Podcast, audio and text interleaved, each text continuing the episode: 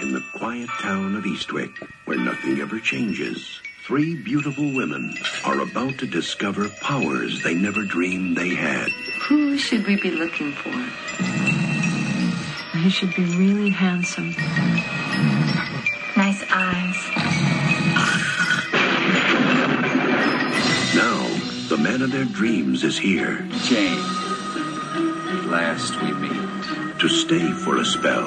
Who are you? Just your average horny little devil. With the witches of Eastwick, We could do things you haven't any idea. You know what's going on over there? She says she sees the devil here in Eastwood. If you were the devil, would you come to Eastwick? Oh, I don't know. Are you going to seduce me too? Women, a mistake. Or did he do it to us on purpose? Jack Nicholson, Cher, Susan Sarandon, Michelle Pfeiffer. The Witches of Eastwick. Hocus pocus.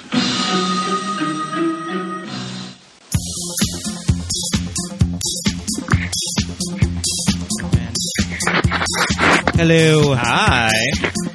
We're back again. We're back. Listeners, everybody, Episode 51. episode 51. Thanks for coming back. Hmm. Thanks for joining us. Everybody listening, you all know it. My name's Pete. And I'm Scott. And these, are the, movies, that, made, us gay. Yay! Welcome back to the show. Welcome back to the show. Got Oh, another boy. fun one. Oh boy, Pete. Yeah. We did a movie that I have been excited to do for a while. Yes, you have. This is a movie that Yes, I was obsessed with as a kid. And Yeah. before we get too into it, we have to introduce our guest that we watched Yes, this movie indeed. with. Well, we didn't actually watch it with them. We watched it with them in spirit. Yes. It's a podcast a podcast crossover. Podcast crossover. We had Paul and Erica from that aged well. Yay. Welcome to the show. Welcome to the show. Oh my goodness! Such so applause. excited to be here. Oh, Is this- we're excited to have Is you. this the first podcast crossover that you've done? We've done a few. Oh, This is the first one we've you. done. Yeah. Good. yeah, I this like is it. like those like CW shows when like the Smallville gang joins the whatever gang. yes, indeed. This is our uh, Avengers Endgame crossover. Yeah. I've always noticed that This event. is like when this is like when Ally McBeal and Private Practice met up for one week to to solve a case together. I like it. It's, I like it. it's like that week in the 90s where all the NBC sitcoms had a blackout episode. Remember that? Yes.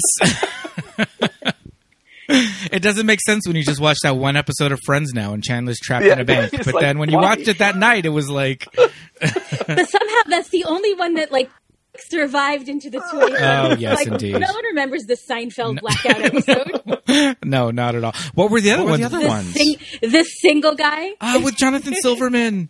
I love the single Yeah. guy. yeah. was this And was then I- this too old for? Uh, was this too early for Suddenly Susan?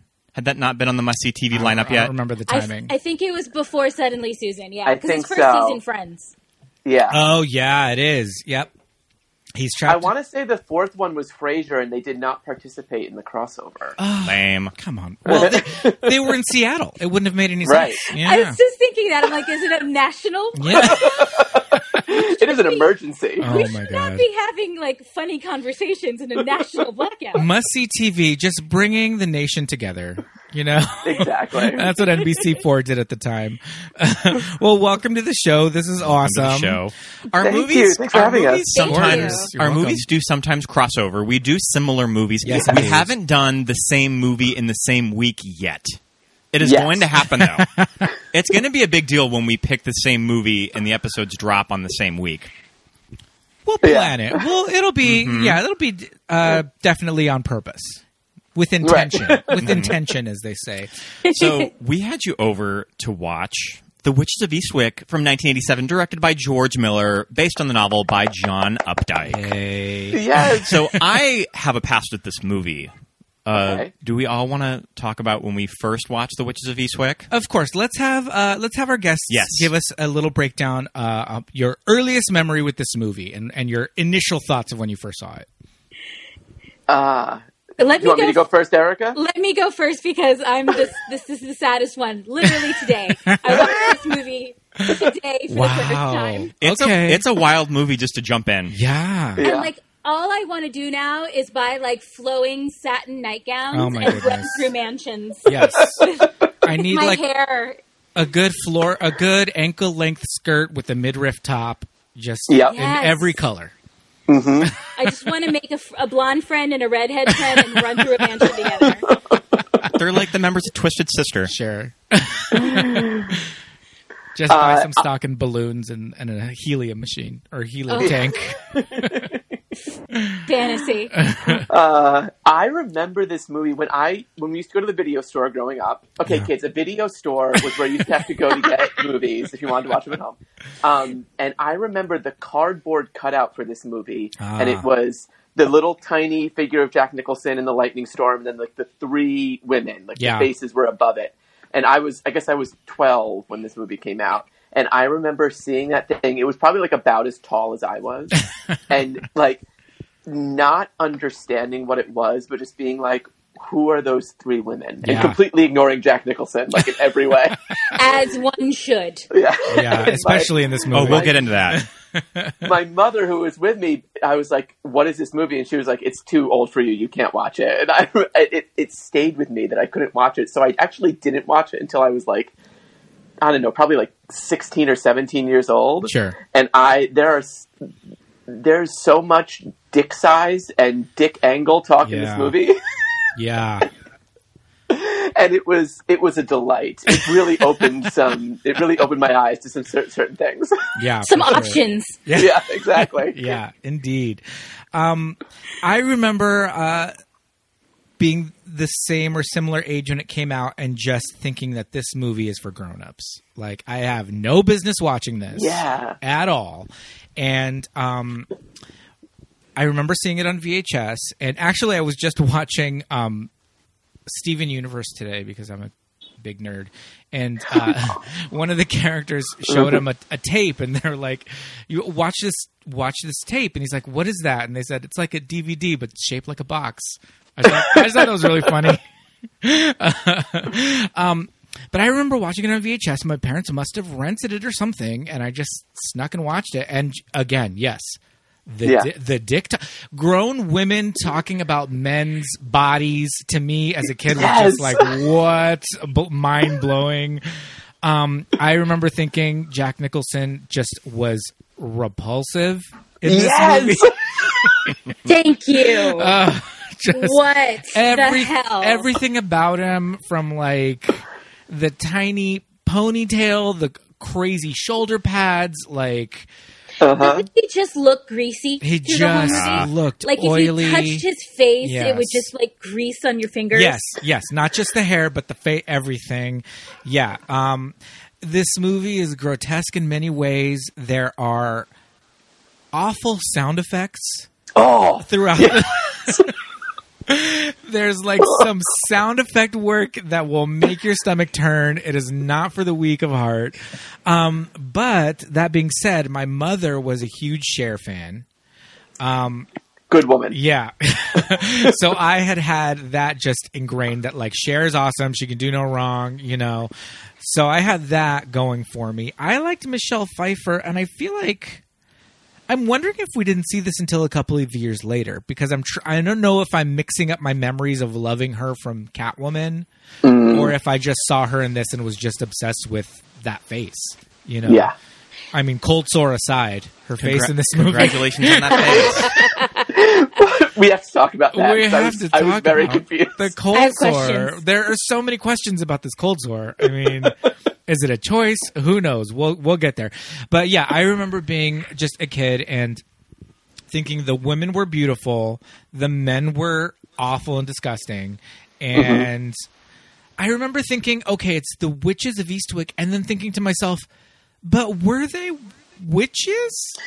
the mythology is so screwy. Did I mean? What's happening? they did magic things and they're women and they used kind of used their power together but how much of their power was coming from him like where like presumably they've known each other for 20 years Right. why did like it suddenly kick in Yeah. that they Yes. suddenly have That's, power that is something that the book goes into a little more, and I have read the book. Oh well. Okay. Oh. So, I've died Mr. to Smarty read the book Pants now. here. Poindexter. So my so my background with this movie, I think I remember watching this when I was probably around twelve. I Yeah. think that this was just a movie that my parents just rented. It's just like seven videos for seven dollars at, at the local video store, and Witches of Eastwick was in it. And of course, I was familiar with Michelle Pfeiffer and Cher and Susan Sarandon, Yeah. and I was just really excited to watch it. And then I did watch it. I don't remember if I watched it with my mom or if I watched it I by hope not. myself. I do not remember. Which is funny when you look back now. It's like this movie is not for children at all. No. No. But I remember watching it and just being fucking obsessed with it. Yeah. Like I loved it was one of my favorite movies as a kid. And then we had it at my grandparents' house on Laserdisc. And I used to watch Wow. the Laserdisc a lot. I still to this day know where you had to turn the disc. It was after the cello lesson with Susan and Jack. That's where you had to flip it. The But- sexy cello but lesson. yeah, I just remember just being fascinated with it, and I think that my fascination with it was is that this is an adult movie. This is a Yes. movie about adult problems, Yeah. and just twelve year old Scott was just very fascinated with these like divorces. All of them has a different backstory. They're just kind of starting over with each other. I really like that angle. And yeah, I don't think I had a lot of interest in Jack Nicholson's character, but I just Yeah. watched watched it just for them, just for what they wore, just how their hair looked like. I just wanted to be each and every one of them. They Yeah. all just Yes. had these really cool qualities about them. And also, like um Pete's background, I remember my mom really liking Cher also. So this was my introduction to Cher wasn't really Cher the musician, it was Cher the mu- it was Cher the movie star. That- yeah. So it was this Moonstruck, Mask, and Mermaids. I Oh, watched, Mermaids. I, I watched Mermaids on repeat. Yeah. I, I have mermaids memorized I love that. So yeah, and it's one of those movies that when I revisit this movie now, I'm just like, damn. It's just like this movie is a lot. it is a lot. What did like 13 year old Scott think of all of this? did, did you get when you were 13 that they were having like a, a, a menage a quatre did Of course. you understand what that was I when you think were a I kid? think this probably introduced me to just the idea of just swinger couples and threesomes also. Group Yeah. sex. and just like dick talk, like women having gal time and, and talking like the guys. It was definitely one of the first times I heard the word dildo. Yeah. Yes. Oh, Veronica Cartwright. She gets such a raw deal in this movie. oh, but so she's brilliant in so good. it. she is. She's so good. I actually don't think she gets a raw deal. Okay. I think she steals the movie. honestly, If they made So this today, good. Tony Collette would play that role. yes. Oh my god, yes, for sure. And it's one of those things that I'm kind of surprised looking back now that how did Veronica Cartwright just not walk away with like the Oscar and Golden Globe? It's like, how Yeah. did they not push that performance more? it was a genre movie. But it got in for score, really great score by John Williams and sound. Yeah. They couldn't just slip that performance in on the ballot somewhere. Snowy egrets. Where will they nest? Where will the snowy egrets nest, you guys? I forgot that part, and I actually looked up. I'm like, are snowy egrets native to Rhode Island? They are. Oh. look at you doing research. But I was like, I grew up like kind of. I grew up in the Northeast, like the Rhode Island area, kind Sure. of, and I was like, I don't remember any snowy egrets growing up. this is bullshit. That's what's sticking in your craw about this movie. So And how That was they- my sticking point. And how they talk about the mansion is it just sitting there vacant? That just I guess. just snowy egrets have just overtaken this gigantic property. there's so much land. This mansion is have you guys seen huge. this mansion in other movies because it's photographed a lot? uh, I don't know. I looked it up. It's like it's in Massachusetts. Yeah. It was last that seen is- in Little Women, the new one. Oh, That's right. Yeah. it's that That's shot of right. Florence Pugh sitting waiting for the carriage. Uh, there's also some interiors from Greystone Mansion, aka the school from Gilmore Girls. Ah. Oh, okay. Yeah, So Uh, I, I figured recognize some of those. Okay. I figured that it was just kind of a cut and paste job of like they built the pool, they used the outs the exterior mostly for, you know, for all those crazy exterior shots. That tennis game. Oh my god. Okay. On our podcast, I have talked a lot about actors who can't play basketball playing basketball and how bonkers it makes me. I would like to make an addendum publicly on this podcast that actors who can't play tennis playing Yeah. also makes me. They're standing in the exact wrong part of the court. They're standing in the part of the court that is literally called no man's land to play tennis. You know, it takes a lot of people to produce a movie. Nobody on set that day was like, um, Right? Maybe. Like they should be one should be behind the baseline, one should be in the box. That's how it I don't. I don't think they could have framed the shot right if they weren't oh, as man. close I'm together. sure though. they could have figured it out. There are other tennis movies out there. Mm. And isn't the I I think I remember the whole thing with the ball being, you know, I don't think it's computer generated, but it's you know inserted in Right. in post somehow. And I rem- I was watching it last night thinking I think they're not using a ball at all like in person. Yeah. Oh. I think they are just completely just dropped that in in post. I mean obviously 100%. yeah, obviously the one 100%. crazy magic shot, but the other shots where they're just playing, I was like, they're hitting that ball so precisely. All I could think about during that scene is is Susan Sarandon wearing a bathing suit Yes. to play tennis? I, I thought love she her- was wearing I a love her tennis baby's romper that had somehow been enlarged. You know, how Right. something shrink in the wash. It They looks like somehow a- Mm. stretched it. I love that of all of these women, Janie takes to being like a sex bomb the quickest. Oh yeah, She's the one that always the like mousy one. she's always like Always she the does a mousy one. complete 180 from her she goes school matron. native. Well, she's got like the red hair, so she's got, obviously has that like fiery personality. right? yeah, that tennis outfit. ag- Yeah, the little s- skirt that's like not quite a skirt. It is a bathing suit. It is a bathing suit. Yeah. All I could think of is I was like, she is she's going to be sweating in that. That's not good for your your part. No, she's in a she's in a bathing suit. Cher is in uh, denim overalls with a tool belt. she rode she rode her bike with the full tool belt full of tools and like art sculpting sculptress supplies all the way from her home. I know I know they're in a hurry. It's just a quick little buckle. Just take it off. Michelle's in an Yeah. actual Michelle's in an actual tennis outfit. M- Michelle Pfeiffer. Yeah. yeah. Well, she's just Yeah. kind of wearing shorts, right? Like and like a top. Yeah, Yeah, she looks normal for tennis. yeah.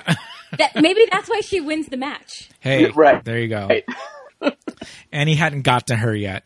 Um, well, let's get a little overview of their characters, I guess. Their Sure. archetypes. So we have um, Alex. Alex is kind of the ringleader of the three. She's kind of the alpha female of this trio. And Alex is a. Uh, I think that she owns like a craft shop. It's the Yapping Fox. Oh, they even go into that? Yeah. I don't recall. It's when, that. I missed uh, that part. It's when it's where she sells all, sells all of her stuff at. You know, I, I think that she's going there to sell her little Her booby, dolls. Okay. and she lives on this beautiful On the dock on a pier. uh, this beautiful pier. What is that? this- looks what is like this house? It's going to flood at any moment. Yeah. that was weird. And this is Cher. Yes, This is Cher's Cher. character. So, okay. So Cher has one daughter that is school age, I'm assuming. The daughter Yeah. looks to be like a kid. She, I think she's like twelve or thirteen. Yeah. right. Like she's Yeah. definitely older than all of Michelle Pfeiffer's yes, kids, for sure. who look to be the same age. She had all those kids, She has six. one after she another. had six tuplets. There might be multiple Yeah. twins in there, yeah, and her Can you see character. it? Oh, I was going to say her whole character note for uh, Suki is that she gets pregnant really easy, so that's why she has all these kids. clearly. Can you imagine being a single mother and looking like Michelle Pfeiffer? Oh, my God. does in Yeah. this movie? They're trying to make her look haggard and exhausted, Yeah. and they can't do it. it's possible. I thought that same thing. I'm watching the whole time. I'm watching, and I'm like, this bitch isn't single. Are you kidding me? yeah. It's like congratulations on that face, Michelle. yeah. yeah, She could have 45 children, and the men would still be lining up. Yeah, this is true. Maybe that's where the maybe that's where the cold sore came in. Maybe they're just like she's too beautiful. yeah. We've got to like mess her up a little bit. Um, yeah, I guess her whole character thing is that she's got a lot of kids. She has a lot of kids, and she works for the town paper. Yes. Yeah. Yeah.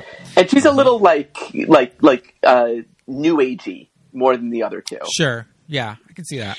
There are hints that she does have like some preternatural powers early in the film because she keeps making zucchini um, jelly Yes. because she can't stop growing zucchinis. Right. Like her zucchinis can't stop growing, and then her off, her desk at work has like tons of flowers everywhere. Like she Ah. can't stop growing flowers. Sure. So there's something like about her where she just can't stop being fertile. she's a she's a fertile goddess. And then there's this one line, and it's kind of a throwaway line, but it was super weird. And, and Scott and I always talk about this when we watch the movie is that that first scene where they're having their Thursday girls' night, they're drinking martinis by the pitcher. Oh, they should be blacked out by the end of that. and she's just at work the next day, like nothing happened. Yep. And when she finally does have her first like rendezvous with Daryl, she mentions that alcohol and drugs have no effect on her. Did anybody Yes. catch that? What? Yes. What is Yeah, so I was like, okay, she was just drinking vodka out of a pitcher like nobody's business. Although none of them I showed re- any j- sign of being drunk. They're all seem to be fine. I remember the first time I saw. Uh, that was the first time I saw a picture of martinis, and Yeah. it was it, it was my realization in life that you could have a picture of martinis, which I didn't know before Same. this movie. This is one. This is what when I turned 21, I thought that I might enjoy martinis, so I always order them, even though they taste like lighter fluid. Yeah. I think it came from. I, it came from my love of the girls' night scenes and the martinis. Yeah, I mine was Cosmopolitans because of Sex in the City, Oh, and sure. that was that was a lie. That At was a least- lie they told us. A- At least Cosmo sort of has that that like cranberry flute flavor to cut the vodka a, little, bit, little with. bit of sweetness on a Cosmo. but yeah, they're they're Thursday nights. Why Thursday? Why not Friday? I mean, when we li- when we go out, we go out a lot on Thursdays. It's a fun night of the week to go out, so I guess you can stay in, Sure. and and do the same thing. And maybe they're busy and stuff on weekends too. Okay. They have to catch each other midweek. okay. And uh, okay, so Susan's character. It's Janie. Janie. Janie. is the director of an elementary school band. This is another thing with the band is that there's so many age ranges with these children. They're like first graders playing like brass instruments. There's like a kindergartner with the cymbals, but whatever. It's Yeah. a movie. I guess suspension of disbelief. Yeah. Um, Yeah. So as she's kind of introduced as a type A personality, and then she's kind of. I think Daryl does the most for her to kind of rediscover her inner goddess. Sure. Absolutely, well, she definitely has the biggest change in the movie, Yes. right? Yes. Like the other two don't really change that much, Right. mm-hmm. She And- she goes like full like s- sex goddess. Yes. And Sookie and Janie are divorced, and Alex is a widower. As Uh, a widow, a, a widow. Yeah. Widower is as a man. is a man, as I as I found out by Sleepless in Seattle.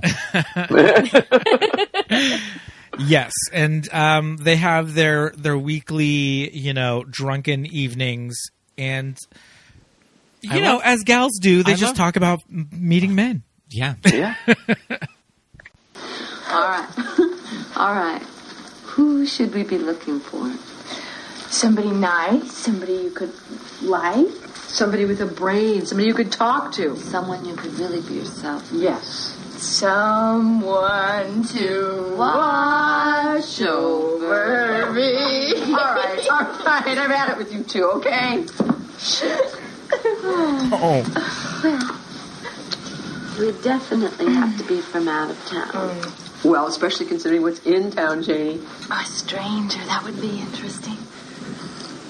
A tall, dark prince traveling under a curse. Hmm. In Eastwick. Romantic. A, a foreign prince on a big black horse. All right, no, no, okay. If we're gonna have it, let's have it all. so do they conjure him? It kind of hints that they do. I, I I would say they do. I They, agree. they, they summon him. Yeah, They- they- Like Summoning he- him, he's yeah. drawn to their energy. sure.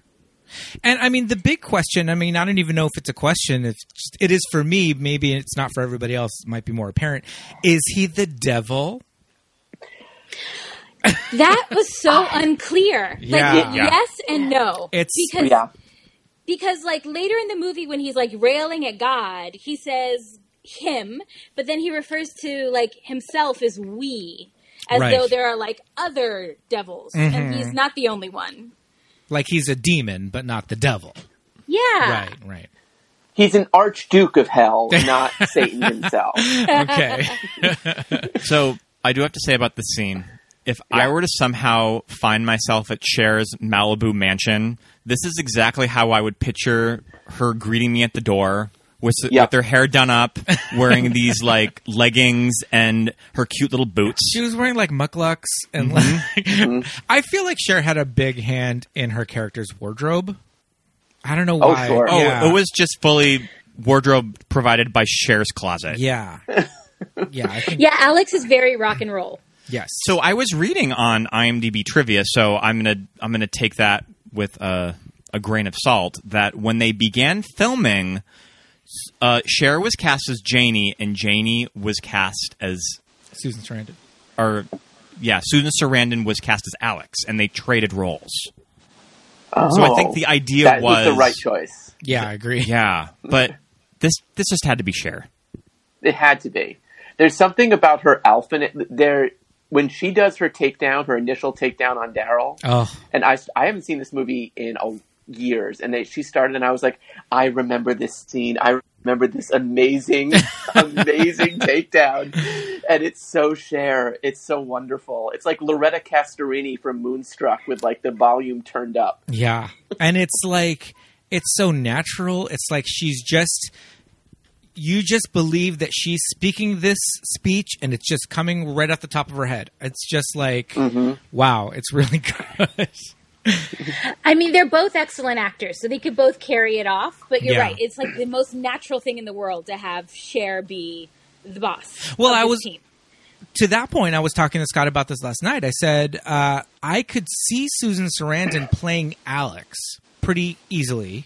I think Mhm. she could handle that role, but I don't. I feel like if I saw Cher playing the Susan Sarandon role, I'd be like, something, something's not right here. Yeah, I, I don't know if Cher has that um, mousiness in her. Yeah, Like she's Cher. Yeah. she's Cher Prime. Yeah. It works. It works for the it, it, it works for the early scenes of Moonstruck, but that that role is completely different, though. Yeah, and that's not even mousy. That's just like she's still very strong. Yes. in Moonstruck. Mhm. She's just muted. yeah. So maybe she Yeah. would have played that character a little differently too. Yeah, Interesting, but yeah, the casting is is pretty pretty perfect as far as the three of them go. Mm-hmm. Um, And it's interesting because I have read the book. I read the book in college, and this book is completely different from the movie. They take sort of the core themes and a little bit of the characters. Even the even the main characters are described very different from the book. Um, so they maybe get certain plot points of the book, but they essentially just took the idea and wrote an original screenplay from it. And I'm glad that they did that because when you look at the book, it would not have adapted. Like it's good in terms of this works as a novel. This would not work as a movie script. They even took out a whole subplot of the book that has to do with um, Richard Jenkins and Veronica Cartwright's daughter, who Daryl ends up marrying. Oh, And- jeez. And they and the three women end up essentially giving her cancer and killing her. What? Oh, my God. Yeah. Whoa. that's a whole that's a whole subplot that's taken out of the book. Wow. Oh, now I have to read this book. Yeah. yeah. And also, I mean, I think some scholars at the time kind of congratulated of him that this is primarily a very masculine male offer writing writing female characters and while it's successful some people do say it's a little misogynist cuz it's sort of the patriarchy writing these these concepts about women and you can kind of make the debate of the movie that this is a movie made by men like about women so yeah I can see that. it kind of like it kind of tips and balances a little bit if you want to go that however, direction Yeah, but however, the, the conversations and the dialogue between those three feels. I was very surprised that this was directed and written by men. Yeah. When I I was actually expecting the writer to be like a maybe not quite a, like a Nora Ephron, but like um, but like some like another a, a woman because Right. it felt it felt really organic actually Mm-hmm. Mhm. and pretty and pretty natural. I mean, a little on the silly side, but like it, it didn't feel like a man's take on women. Right. Mhm. When, Mhm. when I was watching it. Yeah. And I mean, directed by George Miller. George Miller, Mad Max. That blew my mind. Yeah. I was like, I don't know. I had it in my head it was Griffin Dunn because he directed Oh, Practical Magic, yep. and I was like, nope, it's Mhm. not Griffin Dunn. It's someone else. And then I looked it up, and I was, I could not believe George Miller's career is insane. so crazy. Mm-hmm. Babe, Witches of Eastwick and Mad Max. Those are his top three. And also, he won he won his Academy Award for a family movie for Happy Feet. Yeah. So it's like Oh. Happy Feet eventually like essentially got Mad Max Fury Road greenlit. Bless Happy Feet then. I do love me some Fury Road. And also- he also, yeah. he also directed Dead Calm, which is this Mhm. bonkers movie about three people on a boat. That's so crazy. I was reading back and forths between George Miller and Cher that George Miller thought she was too old for the role, and Ooh. Cher sort of had to put her foot down and was like, "I'm motherfucking Cher." I can play this part, okay? Wow. Cher is not too old for that role today. I know. I still buy her. I was looking up that um, Still do it. Cher and Susan Sarandon are the same age. Oh, geez, wow. Wow. Okay. Mm-hmm. But I mean, George Miller kind of like, I think that's where you get the really visceral elements of this movie. The like, 100%. You know, the awful sound effects, um, Felicia's crazy broken leg. You know, like the those crazy elements that I think might not another director might not have gone there because it might be a little too over the top for you know the audience maybe they thought maybe this would be a woman's movie and women wouldn't want to see the, this, these like gross out you know vomit scenes and all of that but It's true. He like leans into the body horror. Yeah. Of, of like the, the part where she's throwing up the cherry. oh my god I, I loved that. Uh. That was so great. You love gross things so much. I do.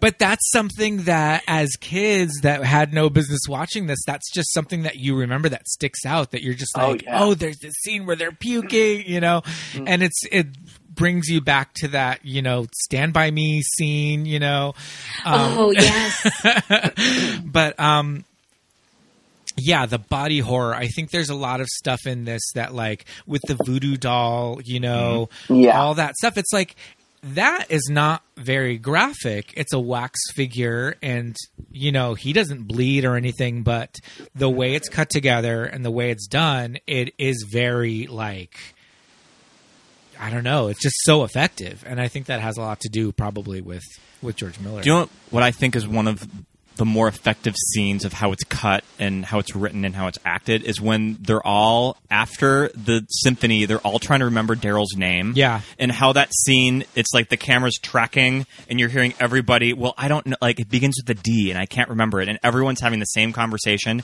Yeah. And then it lands on Suki saying Daryl and her pearls break and Felicia Mhm. falls down the stairs. yeah That there are so many pearls on that necklace. That's hundreds of pearls. Like showgirl style.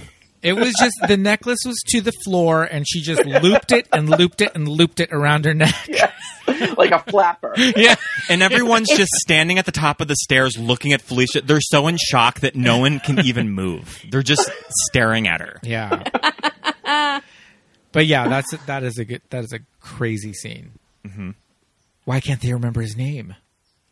Because he's a demon, I guess. Um, so we did talk a little bit about Cher's speech. They each one of them has this like introduction to Daryl, and in each, I think in Cher's scene with him, he's the most off-putting, right? Yes, he's the grossest. Yeah. Okay, here's the thing. Had this not been Jack Nicholson, had Yes. Oh. this been Warren Beatty, It was almost Right. Bill Murray. wait, what? Yeah, I think how is Bill Murray.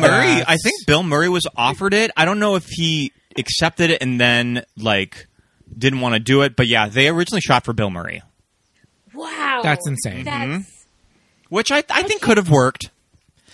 There are no sex scenes in the movie, Yeah. so Thank that's fine. you, George Miller. But like, even the parts where they have to kiss him, I'm just like imagining those three women kissing Bill Murray, Yeah, and, and my brain is frying. yeah. And some of the dialogue that he says to Cher specifically coming out of Bill Murray's mouth, I'm like, I don't. Yes, It would be fu- it would be too much of a joke. That whole scene would be too much, just played for comedy with with him. yeah. yeah. yeah. So I so I have a thing with Jack Nicholson where like Hollywood has been telling me for 30 years that Jack Nicholson is incredibly attractive. Right. And I don't know why. like he's he's a brilliant actor. Nothing Mhm. against his acting, but I find him so physically repulsive. Yeah. In, in like every movie, not just in this one, like every movie. Yeah. So I, I'm a, every time they cast him as like a romantic lead, I picture Warren Beatty instead in my Sure. head. I'm like, okay, if this were Warren Beatty, how would I? Be? like a man of the same age, but who's actually attractive. Right. If this were Mhm. Robert Redford, how would I be reacting to Yeah. this character?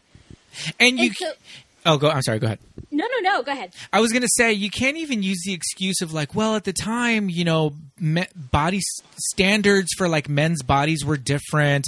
But it's like, no, Robert Redford and Paul Newman and and Warren Beatty all had great bodies.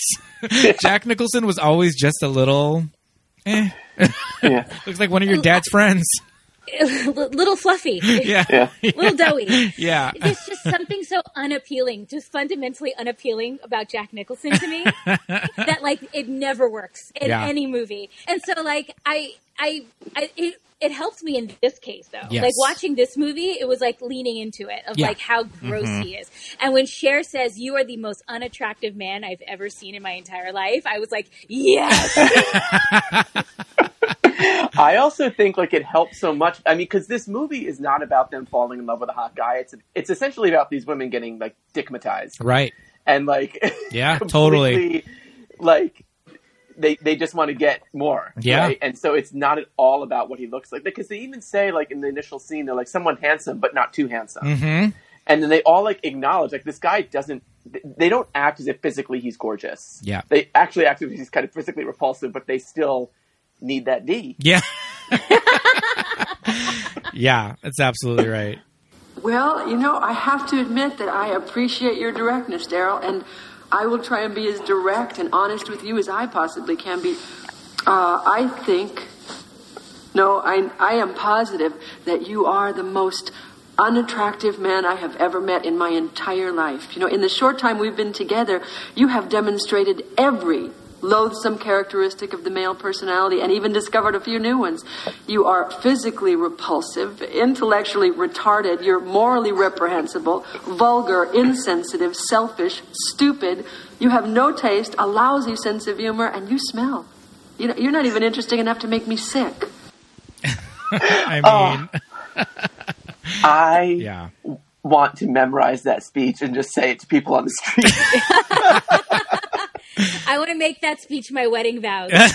Erica, put that on my gravestone. Can I am can I embroider that on a pillow? but then, you know, he turns around and says some nonsense to her, some like psychobabble, like back double speak.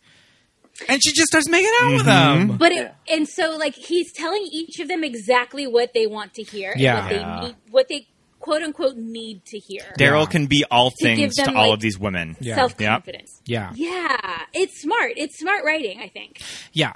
Well, it, like later on when they're talking about like their fears and and Susan Sarandon kind of has this like just essentially like I'm afraid of aging and getting old and dying and my body like withering and all that and Cher I don't like snakes. what? it's like I'm Indiana Jones. Yeah. Michelle Pfeiffer's like, there's so much pain in the world and pain and suffering. She's just like, nobody said anything about snakes. Snakes, bitch. oh. but it's a good vi- it's a good visual. I wonder if that was in the book. Yeah, Is- it is must her- have been. I don't remember. So I was also reading for the background of this movie. This movie is produced by John Peters. Are you guys Mm-hmm. Mhm. familiar with John Peters? I'm not. So John Peters is this loony executive at Warner Brothers that used to date Barbara Streisand. He was her hairdresser. He's her hairdresser and That sh- boyfriend. he was her hairdresser that sh- she was in a long term relationship with, and essentially became a producer on by the power of just being in close proximity to Barbara for so long. That's the best story ever. Yeah, and but his like demands on movie sets are notorious. they for would being get crazy so out that of that control. he would just want this just all of this random shit in movies just for the purpose of it. And I guess one of his bizarre requests for George Miller was that John Peters wanted an alien in the movie somewhere.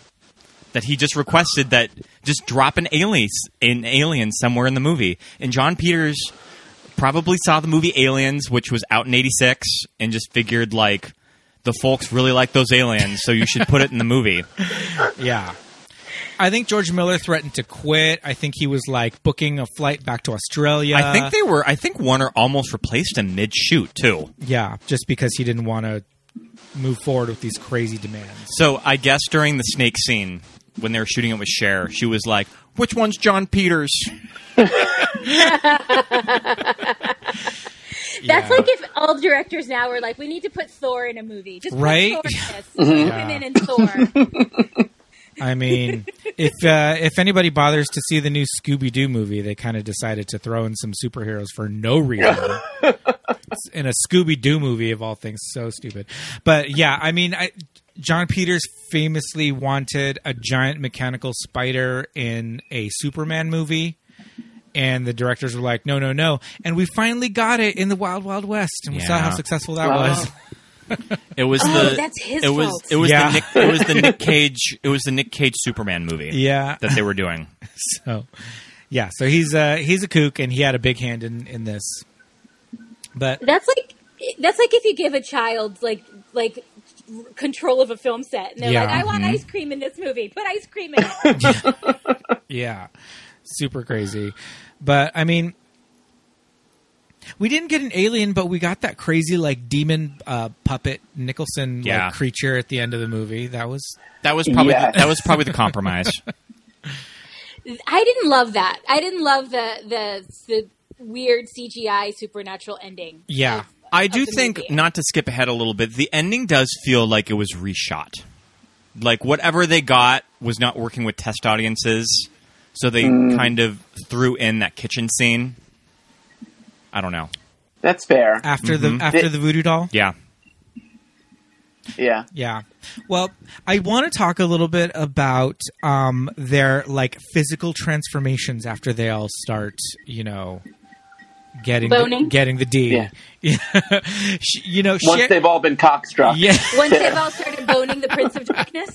Getting the D by indeed, Daryl, which yes. which uh, Cher describes as bending bending in the wrong direction. bending in the wrong direction.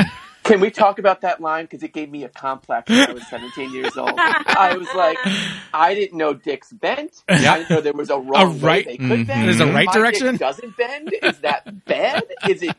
Are they supposed to bend? I was. Were you picturing like a ninety degree angle? Yeah. Well, I actually thought it was like a zigzag, like a Ah. Harry Potter star. Lightning bolt. Like a corkscrew penis? Ooh, like a duck. oh man! Sh- And then this conversation is on a bike ride, and so Cher goes, and l- she kind of goes like this, and just does this weird like hand gesture, but it's not clarifying anything. no, is it up, More down, questions. left, right, left, and right? Yeah. Only more questions. I think sh- I think Janie would love him, and I think you would love him. So Mhm. weird, She's right. Yeah, well, she was right. She was right. so the transformation with um, Alex is that I think that it helps her have a breakthrough with her art. Right? Uh, right. Yeah. Yeah. Mhm. Mm-hmm. She's making now. She's making a giant Venus of Willendorf as opposed to like multiple small ones. Mm-hmm. Mhm. Okay. Um. But yeah. Uh. Jane. Janie. Susan Sarandon. Yes, Janie. She has the biggest transformation, not only in her hair color, but it's a different cut and style in every scene. Yeah. Um, They it's had a diff- lot of- multiple different lengths. There's La- layers, Multiple wigs used. Yeah, yeah highlights. She looks fantastic. Yeah, she looks Yeah. beautiful. Like everything Jane wears once she's gone like to the dark side Yeah. is top to bottom fantastic. That's one of those things about Susan Sarandon that we kind of forget is that there was a time like pre like Dead Man Walking where Susan Sarandon was kind of like a sex bomb. Yeah. Like she's Oh, either yeah. like the sexy no nonsense woman from Thelma and Louise, she's just uh like Bull Durham Yeah, she she's was like serving it up in that movie, and also uh, Rocky Horror Picture. So it's just like she's always had that edge to her career, but we've we've kind of forgotten about it. Scott, I think you're uh, you're forgetting a little movie called The Banger Sisters. Oh yes, yes, yes, sexy Mhm. band aid. I love her. and I know that she's kind of a she's kind of a sore subject. We won't get into it too much. It's just like Right. is she canceled? I These don't days. know. I I don't know. I can't. I will never it's cancel like her. I will she's never. she's a little crazy even for the libs. She can be as crazy as she wants. I'm into it. I am here for it. So her her first scene where we see her transformation, she's uh, conducting this elementary school orchestra in a completely inappropriate for elementary school teaching wearing a- she's wearing a costume. tutu. She looks like Madonna in like her 1984 videos. Yes. With the tulle tutu and, Yeah. the, and the like uh, tight tank top. Yes, a, mi- a bare can we just midriff. talk- Oh, Hey, the can we tube just- top, tube top. Susan Sarandon conducting looks like you know one of those floppy things outside of the outside of the car dealership. Like I can only ima- I am not even musically inclined, but I cannot imagine if anyone who's ever played in a band. Yeah. look at that. It must have been infuriating. Well, she at one point throws the conducting baton just to the ground and just starts waving her hands around willy nilly. Um, I was thinking about that in her big like seduction scene because there's a lot of cl- hand close ups of Susan and Jack Nicholson fake playing a cello and a, a violin. So if they had such little regard for the rules of tennis, they probably were just like, just make it work. I think Susan's selling. I think Susan's selling the cello though. Yeah, a little more than the tennis. I agree Yes. with that and that like because when they cut to Jack Nicholson playing the violin, I was like, no. They did not bother hiding it. He looks like he's like trying to saw it in half. Well, we got smoke coming off of Susan's like cello strings, so Yeah, maybe the their intention was passion. yeah, that was the intention. I love her. I love her pouring the tea and it's overflowing. Yeah, she's just so Mhm. enraptured by Yep. his like conversation that she can't like even concentrate. Um, so we get the crazy like Madonna tutu, bare midriff tube top, but then I feel like her most iconic look after the tennis bathing suit is probably the grocery shopping. Oh, uh, frilly socks. Yes. you know, the, like She's not wearing a bra. we al- me me and my friend Hunter always used to say that in college. She's not wearing a bra. So I work at a grocery store. I see a lot of people do some gross shit, especially now. I'm like the like the face mask police. Like, sir, bro, please like, uh, please cover your nose with your mask, please. But I don't think I've I've seen people break open and eat shit when shopping. I don't think I've ever seen anyone open up a jar of pickles and just start eating them. Start shoving That's a them into her that's a face. first. Is that how we know how to spot a witch? There you go. Who opens pickles at the store willy-nilly? they should just have her doing it like with a big cucumber. It's like taking Ah. bites out of the cucumber. Like let's go all the way, like with a big eggplant, just raw eating an eggplant. Just filleting a banana. Why not? Oh my god! And this is the scene where you really start to see the small town is like kind of no pun intended like a witch hunt. Yeah. That it's fully like 1693. They're they're they're kind of branding them all as whores too. Well, they're just up at this mansion, just like boning down with this grosso. I would be too, frankly. I'd be like, "That's them. Those are the the swingers." We'd be talking about them, but it would be with more reverence and less. Oh, yeah, fear. also like true. those are those three women who are fucking their brains out up in that mansion. What you think did she'll he- sign my tits? What did they see in that guy? Do you think I can His get an tit must invite? bend the wrong way. And I love I love this small town that this is front page headliner news. On the newspaper? Yes. Mm-hmm. like this isn't like, even like a, a couple uh, pages back in like the society columns. This is like front page news. Well, I mean, Ron and Felicia own the newspaper or publish. I don't know what they do. They just edit it, whatever. but they're in charge of it. So She she owns it. I think She he owns says at some point in the film that he she owns it. yeah, Can we t- let's talk about Felicia? For yes, A please. second? I'm Or, wait, should we fascinated. should we finish with Suki for because we haven't really done Suki Oh, yet. but the main sure. character. Oh, So we yeah. do her first, I think. Yeah, what is her big like physical transformation? She her hair gets a little bit more like funky eighties It's it's like a blown up perm. from like it's like she got a stylist and a nanny. Yeah. Oh my god, who's watching her children? I mean, I think that Fidel just sort of watches all of the Fidel. kids. No, Fidel's Yeah. at the Fidel. at the mansion. I think maybe maybe Cher's daughter is watching Yes. Suki's kids because Mm-hmm. Mhm. Cher's daughter is like babysitter age. Yeah. So good luck with your Honey- six babies. Honey's mommy needs to go out and have multiple orgasms. Tiffany from down the street's going to be here. Oh Um, mommy's going to be so much happier when she gets back. just sit tight, be good, eat whatever you want. Mommy's going to just go get her back blown out. See you later. there's plenty of pickles in the fridge. Oh wait, no, there's not. I ate them all. That dialogue between Sookie and Daryl in the pool, I think, is so bizarre. it's weird. It's like like is there are these even sentences? Like is this just this weird stream of consciousness of them talking about her life? I don't know, it's weird. And so what else is weird is that that pool has a fire pit in the middle. In of the it. middle of it. And I don't know. I think that's gay culture. Yeah. That fire pit in the middle of the Having a pool, pool. is gay rights. like off your great hall, it, within your house, but off your great hall Yeah. with a fire pit, and that's gay rights. Yeah. just curtains just everywhere, just gauzy, you know. Diaphanous, flowing curtains. Yes. I will march for that pool, you guys. I will march for that pool. Yeah. a precursor to be able to a, a a bar and a pool in like a hotel pool that you could like swim Right. swim up to the bar. It just has that energy. but yeah, so let's talk a little bit about um Felicia and Veronica Cartwright's performance. Just meh. She's pretty off the hook in this movie.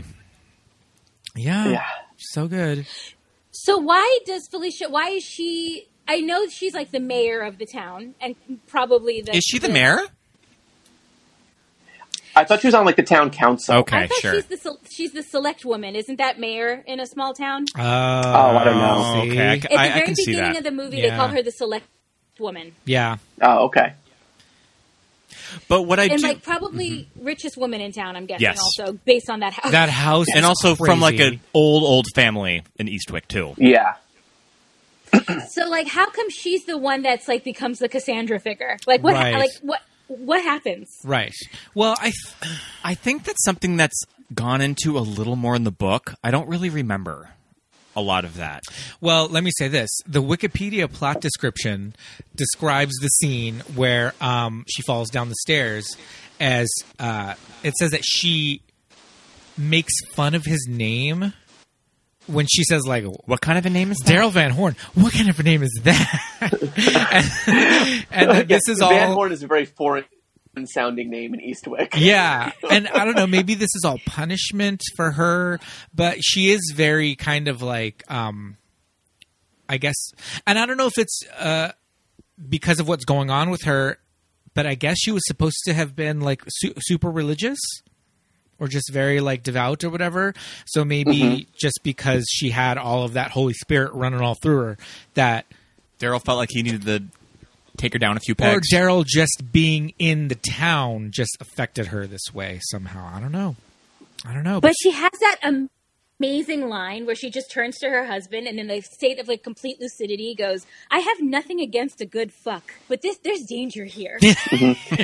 She's not wrong about a lot of. She's wrong about her like in her take on it, but her Yeah. actual facts are all pro- all correct. and right before um right before she dies, she did say that I have to warn them and Yeah. like save these women from him too. Well, yeah, because she called it. She said he wants to propagate. He wants to have sons and Mm-hmm. spread his evil throughout the world, which ultimately happens. So we just have to keep our fingers crossed that these three can keep turning off those TVs and his like giant. giant wall of t- his Radio Shack wall of TVs.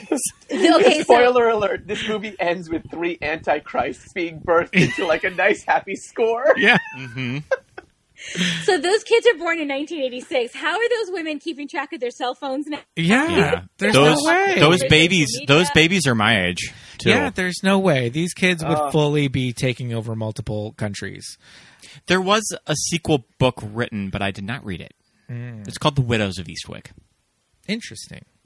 Oh. Um, yeah, Veronica Cartwright often plays uh, a hysterical woman. You know, Yeah, I mean, she she has the face for it. she does have the face. Even for as a it. child, I was she- going to say, does even it go as a back- child in The Bird, she played like a hysterical little girl. Yes, that's right. yeah, she was being attacked.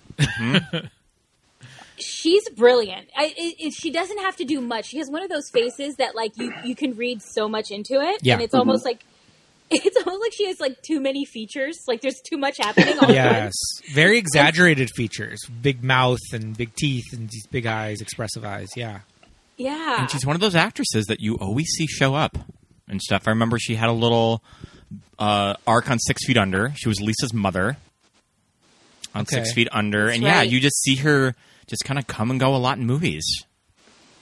She plays Jack's mother on Will and Grace. Mm-hmm. Yes, she does. And on the new season, she's not in it, but her character is referenced a lot. I know. I'm like, where is she? Yeah. Like, so every time he has those phone calls, which are very funny phone calls, and I like this arc of him constantly Yeah. being on the phone with his mom. It's really funny, and I wish they did it earlier. But I'm just, I imagine her on the other end because I know it's her. But I'm just like, they should have brought her back. She's so good. Yes. so good. Yeah. Um, some of her his, his hysterical. out- I mean, I feel bad saying hysterical because I mean the roots of that word is just so like Yeah. You know, It, it also like its roots are kind of witchcraft too. Yeah, so I, I, I feel bad even saying it, Mhm. but you know these outbursts that she has, especially when Richard Jenkins is just like feeding her this pudding. Just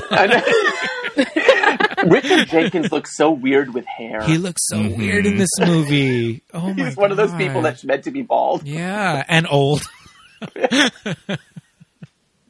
yeah, he's definitely weird looking. Um, do I have some of Felicia? Oh, I do. Here, let's listen to some Felicia speech. You sit there in that pathetic excuse of an office, reporting gossip. While under your very nose, evil is doing its worst.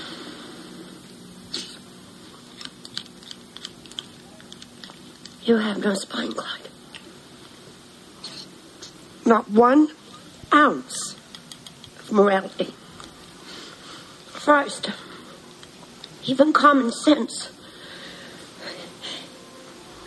Nuclear holocaust, murder, rape, apartheid. Why, these words, they mean nothing to you. Just a local newspaper, Felicia. His local turpitude. You are a failure, Clyde. You know you should be strung up along with that son of a bitch who bought that house. Ah! Call the nurse. Some like Oh. ASMR action there. You could hear her like slurping that that super pudding. Gross. Oh man, but you know, like you guys, like we were saying, she's not wrong. Like in the long Mhm. run, everything she's No. saying is kind of like eh, maybe we should listen to her. What's crazy is like the he never gets that bad. Like you, we know he has the potential to be Right. totally evil and terrible, but Yeah. like like we never see a, a moment really where he could he like a- aside from what he does to Felicia, which Yeah. is terrible, but like before that you don't see like anything that he does that could potentially affect anyone negatively. Right. I kind of wish the movie had gone further and had him be like more evil early. Well, I, I was kind of thinking because I was trying to figure out too, like why does why is she the one who like really loses her shit when this guy comes into town? And I was like, oh, it would have been interesting if they had done something like these three women get powers, but there has to be like a price Sure. that is paid, Yeah. right? So like the cost is her sanity, or or or the cost is like sh- some some part of her power is taken away. and Yeah. that's why she starts to lose it. So I think that they do stuff like that in the book with Felicia and Clyde's daughter. and I think that is kind of when they end up harming and essentially killing their daughter with cancer. Yeah. Kind of like they put this hex on her and she dies of cancer. I think that's when in the book you start to see them have some remorse and feel like we really have to get rid of Daryl. But then that puts it on the three of them, though, not even on Daryl. So Mm-hmm. Yeah. that's even yeah. Mm-hmm. But yeah, I f maybe that was kind of some kind of uh, uh, an implication of like what you were saying in that them gaining powers is coming from somewhere, and it probably yeah just didn't uh, get fully fleshed out in the movie. And also Daryl does physically harm Suki too. yeah, God, True. But only after they decide to leave him. Like I, Sure. I would have liked a little more evil before that. Yeah, yeah, yeah. Just a little, just a smidge. Yeah. Erica needs a little bit more projectile vomiting to really scratch that itch. Well, I mean, just a little bit of viscera. Just, Yeah. Is Yeah. it too much to ask? Yeah. In a in a family film. because yeah, because if if they didn't stop seeing because the only reason they want to stop seeing him is because they're kind of getting shunned by the townsfolk. Um, Some of the school kids have called uh, have called Suki a dyke. um, but other than that, nothing too bad is happening to them. So if they didn't stop seeing Daryl, And Suki loses her job. Oh, Too. Suki gets Yep, fired. she gets fired. Yeah, she gets fired. So it's, it's starting to fall apart. Because I was going to say, if, Mm-hmm. what bad is happening from them, like having like gross, you know, forty year old fuck party? And that's kind of Janie's and that's kind of Janie's response when Suki says that they should stop seeing each other. That's that's kind of Janie's response to all yeah, of that Susan too. Sarandon is very much like, well, who cares? Fuck them. Like, Yeah. let us keep having our fun. I've had 17 orgasms and it's a Tuesday. Why would I stop doing what I'm doing? we ordered all these balloons. I mean, come on. Who, how, where am I going to run in these satin gowns if I don't run through these hallways? it is very. It's like a, kind of like a, a meatloaf video. Like, oh, there's a- yes. Very Bonnie Tyler total eclipse of Yeah, the heart. that that opera song. That's my only context for opera music is that song. It's in like pretty much anything, This is- movies or TV. When you need an opera song, it's, It's that. called Nessun Dorma. It's very famous. but yeah, this is uh, this is a precursor to. I know this is beforehand, but this is definitely a precursor to um, Celine Dion's "It's All Coming Back to Me Now." Yeah. her greatest her greatest video. Yeah. but you know what else is interesting about like if we're talking about the villain of the movie though Mhm. that you have that school principal or Mm-hmm. Yes. set up Oh, my God. as, as the Mhm. villain and he doesn't get a comeuppance. Yeah, I almost feel Weird. like you wanted to see Janie punish him some sort. Like, yeah. I wonder if that's like a cut scene of the movie I because feel it like it almost almost seems like has they to were be. hinting Yeah. at that and then they didn't pay it off. There is that scene where he sees her conducting the orchestra of children, and she he is flopping like a car dealership floppy thing, Erica. She's not conducting. she's she's she's having she's having a fit in front of a school of children, a school of children, and they are miraculously playing their instruments. And he kind of like sees it and flips out and runs away. Yeah. Yeah. I actually had to rewind it because I was like, "Were one of the kids levitating? Why is he so freaked out?" There's nothing in that scene. Like it's it is slightly unusual. Yeah, Yes, she's what he is barefoot. doing. Yeah. but he he like reacts to it like he walked in on like these children levitating and Oh, like yeah. removing their own heads and stuff, and I'm like, Yeah. what is this reaction? yeah for sure i think in a like in a modern movie they each would have to have some sort of exhibition of their powers outside of their circle yeah because all because and that brings me back to my to my thought when i was a kid i was just like they're not witchy enough i don't feel like what i wouldn't call what they're doing like witchcraft and i wouldn't call them witches like they are manifesting some kind of supernatural powers but um they get this book from his office that we never see set up Yeah. Yeah. you know, this like book of spells book, you know, all of a sudden it's there, you know, and that's really the most like witchy stuff that they do. Um, so yeah, I feel like they never really get to explore what they can do, what powers they have. Um, I'm not really this stickler for like, well, why do they have powers? Like, where do they come from? Like, who cares? Whatever, they just have powers, you know. All women are witches. Just Yeah. go with it. Yeah. Yeah. But um yeah, to me it just feels a little bit like there's so many questions and maybe they don't have to get answered. Maybe that's just the fun of watching the movie and having these conversations, but like all these questions of just like okay, they mentioned witchcraft because Jane says that they burned witches at this at this house before. And I do remember like a lot of descriptions of the movie at the time like um movie reviews and things would often refer to Jack Nicholson's character refer to Daryl implicitly as the devil, you know. Mhm. So I don't know. It makes me think maybe it was in some kind of like press packages or something. So that is what I thought the movie was before. Like I watched it today for the first time ever, and if you'd asked me Yeah. yesterday, I'd say three witches and the devil, like three women who are witches meet the devil. And Yeah. that's all I knew about the movie. And it, it was crazy to me how the word witch is like you're right, like never really even said in Yeah. the film.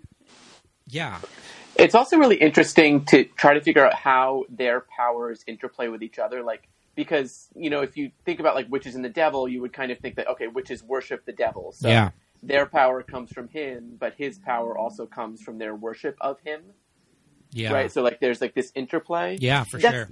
Kind of not what the movie is. No. like, I'm And not they complaining can- that it's not in there, but like, but they can make things happen together even before they meet Daryl because they sort of make it rain. When they Yeah. both think of the same thing, it can happen. And also, there's that bit when uh, Alex and Sookie are talking, and Sookie is at work, and she said, "Who is that? Is that Clyde and Felicia?" And they walk in before she says it. Yeah. So like Alex Oh, sort of right. like can can see them coming before they're even in the room. It's their it's their power of three. It's the power of women. It's the power of three. Oh. Of like, mhm. I also love. So this is going to go back a little bit. How like Jack Nicholson keeps his like grimoire just like in a in a table in a glass table where Yeah. no one can see it. It's not even in a drawer. It's uh, a showpiece, Erica. Yeah. Don't you keep your grimoire where people can see it? If they can't see it, they don't know you have one. Yes. What's it It's called? in my- it's like on my altar next to my voodoo doll. Don't ask any questions. Don't worry about Covered by my velvet cloak. Yes. And I feel like there was a key. I think that she had to unlock the case. So it's like Yeah. yes, it's yes, it's under lock and key, but she found the key pretty Yeah, easily. she knew where it was. Yeah. it. It's also it's a glass case. You yeah, could break just it. break it. The key is just it's just hidden under like a rock on Yeah. top of the case. It says definitely not grimoire key. yeah. yeah, it did have a name What's on the- it. what's the book called? It was It's- called like Maleficent or something. Magnifique. Yeah. it had a weird Something like yeah. It was missing a, a an eyeball that moved around and followed you. Uh, yeah. Yep, yep, yep. Did not appear to be made of human skin, but you know. hmm it could have been. But I did like as a kid, it was something that was um, really cool the way that they did build this doll, you know, using pieces. There was like underwear and they got hair Mm-hmm. Mhm. from like a brush and all that stuff and using bits. And that was very, to me, just like, oh, that's how witches do it. You know? it's just very like witchy, like 101. Like, well, you need Yes. you need some of their personal items, Items and- of clothes and a, a little a little lock of hair. Yeah. Mm-hmm. A four thousand dollar Le Creuset copper pot. Yes. Yep. Yep. Yep. Lots of candles. She made a double. She made a double boiler to bo- to boil those candles out. Like that's smart, share. You don't want to That scorch softer heat. You don't want to Softer scorch heat. that pan. yes, the amount of La, of La Creuset like in this kitchen. But I mean, c- come on, this house. He's got to have nice pot. n- You know. That kitchen approaches Nancy Myers. Yeah. yeah. the beautiful island. Yeah. If Nancy Myers was to make a uh, a witch's kitchen. Oh God, Uh, Nancy Nancy, Myers should do a witch movie. definitely needs to do a witch movie. How has That's this not all I happened? know It would now. be like it would be like a witch trying to like I don't know. Like it would be an old witch trying to reconnect with her younger self. She meets like an Diane old flame. Keaton, Diane Weist, and Diane Ladd are your coven. yes. The devil is being played by Chris Hemsworth. Oh my god. Just go. Yeah. They're white witches, obviously, as illustrated by their white turtlenecks. And, Right. and their universal whiteness. Yeah, And yes. their caucasity. yes. They can turn wa- water into white wine. Yeah.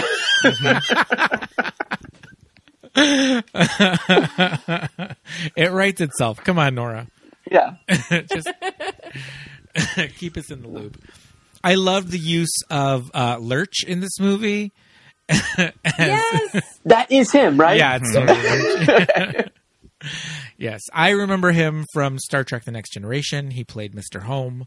Uh, he had a recurring role on that, and he also uh, is from Pasadena. He's a he, Yeah. He was a Pasadena native. He's from our town. I used to see him a lot in college. Oh. hmm Good old Lurch. His name's not Lurch. He's from Hungary or something.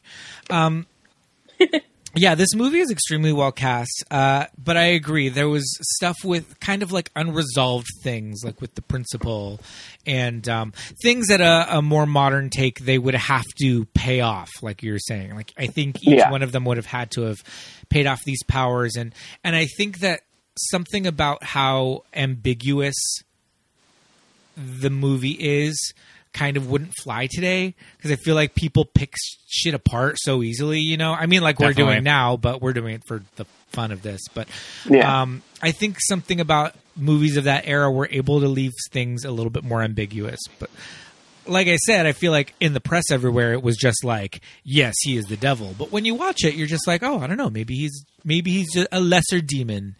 Yeah. Um, but it works, you know. Um, and there have been uh, several attempts at television. Oh, there versions. has been unaired this? pilots. um, a 2009 series on ABC with Rebecca Romaine. and Lindsay Price. I watched Mhm. that shit. Oh, Yep. Did you watch the whole season? because I love this movie so much, and I actually like Rebecca Romaine a lot. I think she's a very like, I don't think she's the greatest actress ever, but I think she's very charismatic. And Yeah. you just kind of like her. yeah, for sure. So, so I definitely watched at least, maybe not the whole thing, but a, a chunk of it. Nice. In 2002, there was a, a pilot that didn't go to series with Marsha Cross as Jane, Kelly Rutherford as Alex, and Lori Laughlin as Sookie. It did not get picked up. hmm I want it. I want it now. Who played Daryl? You in can't that? have it now. Lori's busy. Yeah, sure. Jason O'Mara. I'm not Jason super familiar with O'Mara. him. Jason O'Mara. I'm not familiar with Jason O'Mara. I could He was see I Daryl. could see Marsha Cross from Desperate Housewives as Jane. Oh yeah. but they wouldn't do the big crazy frizzy hair though. That's what's the best part about the end of the movie is them in those those silk and those silk jammies. And Marsha Cross is so like severe and like tragic and just like s- straight flat hair and waspy. I feel like Mm-hmm. for her to like break cut loose and be like crazy, you know, conductor, crazy. But did hair you see Jane. her in Melrose Place? Ah, this is true. Mm-hmm. Dr. Kimberly Shaw. Yeah. Taking that wig off in the mirror. That's true. That's I didn't true. even watch that show, but I know that clip. Oh, we all know. Yeah, That's that clip is canon. That clip is nineties canon. we all know. Uh, We watched the other day. We were like just kind of going through Melrose. Was it on we Hulu? were watching season three of Melrose Place, and it's the aftermath of Melrose blowing up. And Well- that like it is off the ground and running. We caught because they did a re, uh, a recap and they show the episode starts with the explosion of Melrose Place. It is insane. there are Wait, stunt people it looks- flying. It blows up in the second season. I think it's the end of the I third think it's the- season. Oh, is it the end of the third or the end of the second? no, I can't think it's the end remember. of the third Oh, season okay. going into season That four. is still so early. That's still so wild. Yeah. Because they barely introduced half the characters at the beginning of season two. Because season one, they pretty much like wiped the slate with half the cast. So, yeah, Yeah. it's nuts. Oh. That's Melrose Place. Well, man. you you've been listening to Melrose talk. I know this is our our brief foray into Melrose talk. Um, we love Melrose Place. It's an amazing, terrible show. oh boy, where are we in this movie? I mean, we're kind of in the last act. Yes, When they feel like they have to get rid of Daryl, so they make the voodoo doll. Well, they feel like they really feel like they need to get rid of Daryl because Clyde. Okay, Felicia. Granted, Felicia's throwing up cherry pits all over the place. She's like, she's having this like mental breakdown. But like, Clyde, man, just It just sets them off. yeah, Yeah. He ultimately kills her with a fireplace poker. And I feel it, I feel like it's done in an act of mercy, right? Like he feels so bad for her because Yeah. she's going so crazy. Yeah. and he and I- it doesn't feel to me like it's a he's he's doing it out of like anger or anything. He's just right. trying to end her misery. Yeah, because he keeps seeing her. She's not getting better. Yeah. Like ever since the, she breaks her leg. But they but these three women can see that Daryl's actions are affecting the town like that Mm-hmm. too. Yeah, so they so for they try and successfully to kind of break up with him. It doesn't work. So they're like, "Okay, we're going to go back to the house, trick him into thinking we're getting back together with him." And clearly they just like bone all night. Because Yeah. the next the next morning they send him out for bagels and ice cream. this movie, the climax of this movie, is a gay brunch. Yeah. Everyone has fucked their ex the night before. They all knew they shouldn't do it, but they just had to do it one more time, get it out of their systems, and then they basically try to perform an exorcism. This is like this is an advanced course when you get your gay master's degree. Yeah. You're like, you're gonna fucking exit you didn't mean to. you just have to burn some pictures the next day, get some boys around you. It's it, it- it's basically in Hell's Kitchen on any given Sunday. They are exercising the demon from Yeah. your system. This is true. yeah, it's Palm Springs uh, in the dead of summer. Um, so, so they go to the house fully. They they do it. They all they all fuck him. I love They what have a big I love orgy. what Cher walks out of the car wearing. Alex's character Oh. just owns this. the lace. This is the lace up, no underwear skirt. Like It's like something that that Cher would be wearing to the Grammys in '87. Yeah. It, it is a, yeah, it is Bob Mackey share. Yeah. It is hundred percent Bob Mackey share. Yeah. But Alex just has this in her closet. Yeah. So Sure. this town, ha- this town has a Fredericks of Hollywood, is what this movie is. yeah, that's what I was thinking. Was it mail order? And maybe it's close enough to a big city. Maybe Fidel whipped it up for her. There you go. Fidel seems like a jack of all trades. Yeah. Fidel's making it happen, definitely. Um, when he tells Fidel in the morning, he's like, "All right, we got to go into town." They have they have a craving for bagels and ice cream. So I'm like, does he know that they're knocked up? Do we know that all three of them are knocked up, or did we just know that Jane was? No, all three of them because we they knew. they all say it in the They- we in all the know at that hospital. point, Okay, yeah. okay. Yeah. So yeah, so he says they have a craving for bagels and ice cream. So I was like, I wonder if he knows that they're pregnant. Hmm. I mean, he's the devil, right? He must know. Yeah, and again, that was we're- what we find out is that was probably his intention, you know, to find these women to have his, his like his Mhm. concubines to propagate, as uh, as Felicia says. And so he goes into town to get bagels and ice cream, and it's like this huge ordeal. Yeah. but what does he say when the guy when the guy says that he's uh, the the freezer's broken, and he goes, "Okay, I'll just take the bread and the." The bread and the newspaper, the bread and the fish, the bread and the fish, and something He about does pick up the proper amount of ice cream though, like those two full tubs of ice cream. but something about referring to bagels as the bread is just wrong. Yeah. yeah. Do we think that's like a weird biblical? the bread and the fish. I just, I just need some loaves and some fish. Okay. I mean, probably. Yeah. I would love another ten minute scene of him having to go shop to shop to get everything. oh my delivered. god. Yeah, I loved it. I was You're like, "Do you have uh, any sprinkles? No. Okay, I'll go to next. I'll go next door. Thank you. yeah, I was thinking like, why didn't they get more specific? He could have, if the freezer hadn't broken, he would have been back like way earlier. They would have had to known that Yeah. the freezer was broken, so we would have to go to multiple yeah stores. Sure. Yeah, maybe, but Maybe um, they broke the, the freezer with the power of their the mind. power of three. Yeah, they used it again to break that freezer. yeah, but this is when they they they break into the the grim, grimoire. Grim, how do you pronounce that word? I said Grimoire. grimoire. Grimoire, yeah, and uh, and start making this awesome voodoo doll, full complete with the hard dick. Yep. Yep. Yep. Oh, I missed that. I Oh, think I think I you think missed it. that like that like scandalized me when I when I used to watch this. yeah, you. We need to take a pause for you to go back. This v- wax voodoo doll fully has a hard dick. Yep, and it does not fall off after the dog like runs. It is there the entire. That dick is Stan. yeah. yeah. Amazing. Well, that's his best p- feature, right? Hey, so yeah. now is the dick crooked? No, It was all- No, Oh, it's straight. straight. They, they answered none of those questions that I had. With, the, with it would have been amazing if they could have had a scene of them being like, "No, it's more like It this." It's curves like this really way. trying to get the dick right. or if the dick is weirdly different for all of them. Yeah. Oh, man. well, they One do gets- each have a different ideal dick. Yeah, 'Cause one Snooki likes likes him it big. I Yeah. mean, she's had six kids, so fair. And then They gotta have a tank going down that. line. Yeah. At this point, anything less. And then Jane says she likes them really small, which is Yeah. the first time I've ever heard any woman say that. But she just says purely aesthetically. She said she didn't want to look at it because it was too big. Well, her That's her ex husband's dick was really big. Yeah, Mm-hmm. that's what she said. Sometimes Yeah. I just couldn't face it. hmm But she doesn't say like it hurt. She doesn't say anything like that. She's just like I just didn't want to look at it. I just I just didn't like looking at It's that. just gross. I just couldn't take it all in at once. yeah.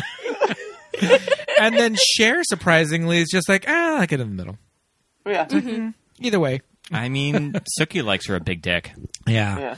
But um, yeah, so they make this crazy voodoo doll. They start like pinning him like right in the middle of the ice So- cream shop. Is the I, I mean, their idea is to cast him out. How is this voodoo doll supposed to get rid of him?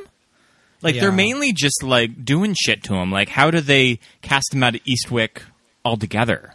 It feels like they needed to turn the page on the grimoire to read Yes. the end of the spell. Yeah. Like it feels like they only got like three cards the way through, and they're like, "We got this." Yeah. So I thought this movie was going to where they were just showing him the extent of their power. to be Right. like, you have to take us seriously. You need to leave. When we say leave, we mean it. Yeah. And we will we will fuck with you if you don't. So I but it didn't kind of go there. That's where, that's where I thought it was going. Yeah. And then it, it didn't go there. I and think I'm that's like, the "Oh, okay." idea of the scene. I think. Yeah, because when Suki, Suki's afraid, like, oh, we don't want to kill him, and and then you know, Alex says we don't want to kill him, we just want to you know send him away or whatever. So yeah, I think that was maybe the intention. But then when he finally does make it back to the house, and we've got like this final showdown. Yeah, it is kind of a weird showdown at the end. Yeah. What? Do we think he just leaves of his own volition, or do we think they somehow cast him out? I think they somehow cast him out when they throw it into the fire. I think somehow the destruction of the voodoo doll. doll. is meant. Maybe that's supposed to be like they are so powerful. They were able to get so much of, so like, they were able to infuse the voodoo doll with so much power that Yeah. it actually did have the power to cast him out by destroying it. I don't Yeah, know. I like that. I love all of their. I love what they're all doing as like busy work when they're Yeah. in they're in the TV room and Alex is eating a banana and uh, Jane is like fake reading a book probably upside down. Oh, when he gets when he does get home. Yeah. yeah. She, she's got this giant banana. yeah. Um. Yeah. So I mean, ultimately, well, this is when we do get the weird, crazy, like maybe CGI, possibly practical puppet of like disgusting Jack Nicholson. Yeah. It it was weird. It, it looks like kind of like a dinosaur, like a brontosaurus with Jack Nicholson's head on top of it. Yeah. And then the weird like embryo creature Yeah. When that he finally- turns into. Well, it's m- the the doll is melting, so I'm assuming Mm-hmm. that's what we're looking at, like his like s- I mean, essence. Oh, that his makes essence. sense. I mean, this Yeah. must have been Yeah. this must have been the compromise for John Peters' Alien. He got a creature. He got some kind of a creature. Yeah. But then we c- we finally cut af- after they do cast him out. We cut to what does it say? Like thirteen months later or something? I don't know. Yeah, Eighteen months. Eighteen months later. So I guess that all of these women just now own this mansion. So I was, Yeah. I How was do- like, how I do they live there? I thought maybe, maybe Fidel's name is on the lease or like is in the name of the house, and he's Huh. just letting them live there. That's how I yeah, reason it. that makes sense. That it, I it's think technically that's just law Fidel's in Rhode house. Island that if you if you if you kick your boyfriend out, you get to keep his house. It's a And- co- some kind of weird community property law. I like it's it. just like in at the very bottom of the page. It's like, oh, and if the boyfriend is the devil, yeah. you, you can live there for free. and hey, they're probably letting the snowy egrets stay. yeah. you know. They seem to be okay with the snowy egrets. Why was Jack Nicholson staying snowy aigrettes? Yeah. Did you notice that? I did. A weird Jack Nicholson line reading. Yeah. That no Do you one. think he, they tried to tell him how to say it otherwise, Yeah. and he was like, "No." I was going to say It is no the one. idiots No of one this wanted to movie. correct him on set. He al- he also uh, Jack Nicholson announced Charlize Theron's Oscar win. He had the envelope, and he opened the envelope, and Charlize Theron won. And he had the envelope in his hand, and he said, "And the Oscar goes to Charlize Theron." He said he said the- Theron. So I'm Yeah. thinking he just says it how he's going to say it. He really doesn't care. Yeah. He was preparing us for Adele Dazeem. Yeah. He was like, Well, I was gonna once say- you reach a certain level, we don't He care was. anymore. He was preparing ourselves when he later read Crash right. in Best Picture. it's like, "No, sir, you mispronounced Capote." Yeah. yeah. Mhm. exactly. oh man. So yeah, so we, they each have their little like uh Daryl Antichrist. Offspring. Uh, yeah, Antichrist. What the fuck? And I mean, if uh, if American Horror Story has taught us anything, and it hasn't, correct. it's that this is a real uh, nature versus nurture situation. yeah. I mean, maybe they'll just be three fabulous warlocks that just like rule the East Coast. Sure. They run like Yeah. bed and breakfasts down the coast. Possibly. They are my age. If they were born in They'd be- '86, They'd, be in Yep. their mid thirties now. Yeah, just ruling the roost over there in uh, in Eastwick. Are they the Hemsworths? Is this what we're saying? Possibly. Is it the Hemsworth brothers? They later moved to Australia.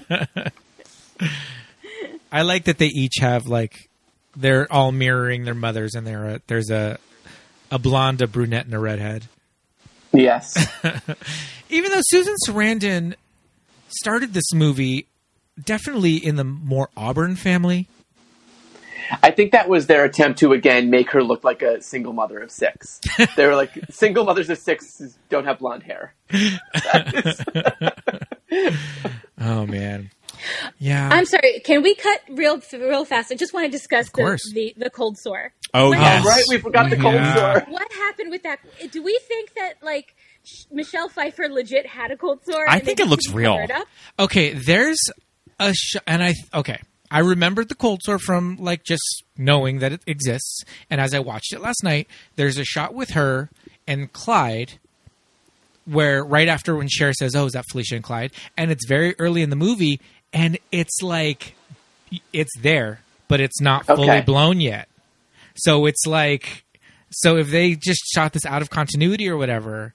So I was like, oh, maybe they're setting it up like it's there and it's growing, and later on it'll be bigger. But then in other scenes, it's not there. So I don't know. It just brought up more questions. It was because I first noticed it in the scene when Daryl go- goes to Suki's to try to get her to take him back. Yeah. Yep, me and too. It's kind of a dimly lit Yep, scene, yep. and she comes to get the door, and I was like, "Oh, she has something on her face," and I I, know. I, legit like did the work for the movie, and I was like, "Oh, she has six kids. I'm sure it's just like food." And one of them like threw at her. I saw the same thing. I was like, maybe because she she's going through a breakup, maybe they're going to cut to her like just downing like. yeah. and then the next scene, the next scene, he starts to affect her and put her in pain, and I'm like, "Okay." But I still, why does she still have that food on her face? I was like, oh, Yeah. it's not food, it's a cold It's a sore. cold sore.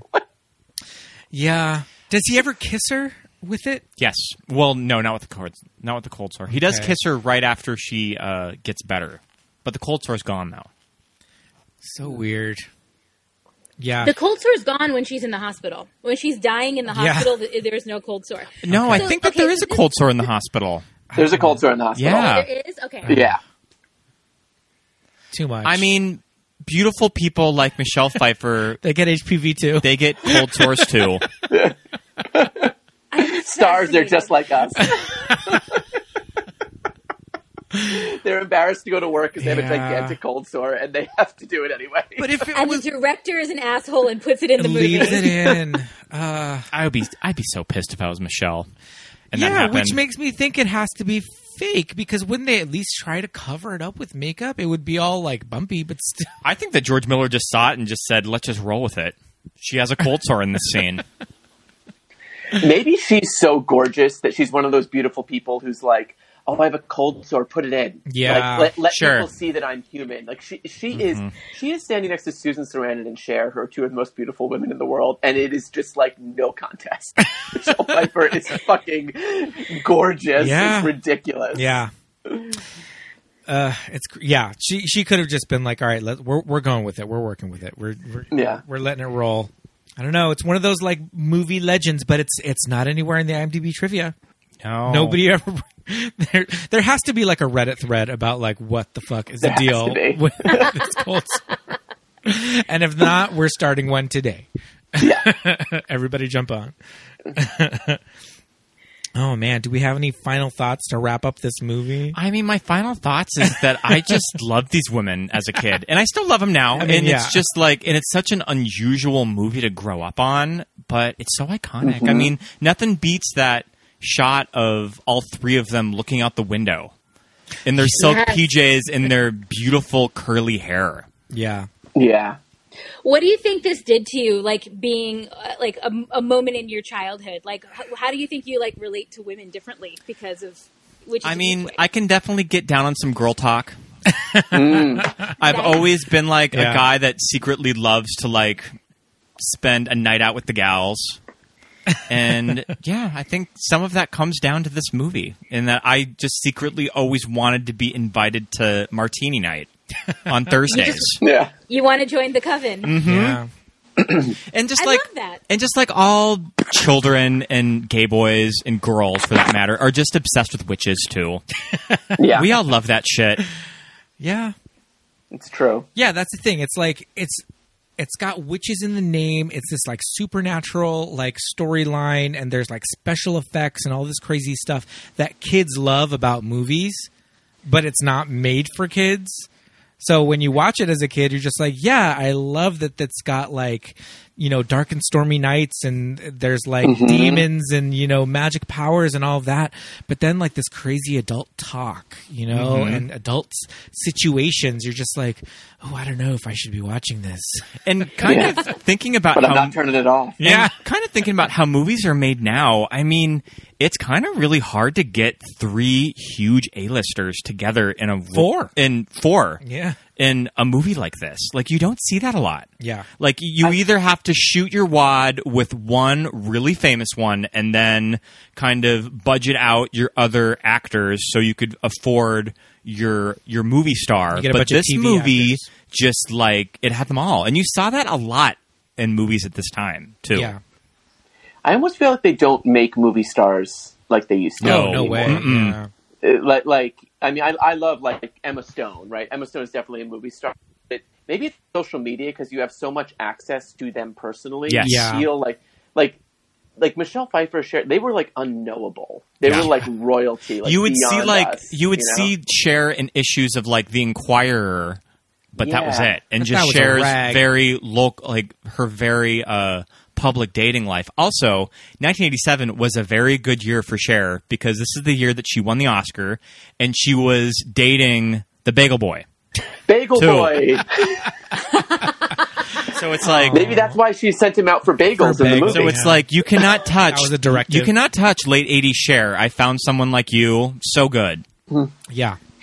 If they were to make this movie today, like who would be our three? Who would be the three women? That Uh. we- oh. Yeah. I li- I think Emma Stone would actually kill as like I think Jean. Emma Stone would actually be good as Jane. Yeah, I agree. It would be it would be fun to see Kate Hudson as in the, Oh, the it's the Sarandon Suki. role. Be. Mhm. Yeah. Mm-hmm. Or or Suki. Yep. Rose Byrne could kind of be Alex, Yes, I could see that. Oh my god, yes. or even better, like like Jodie Turner Smith from Queen and Slim. Oh Mm-hmm. yeah. Yeah, true.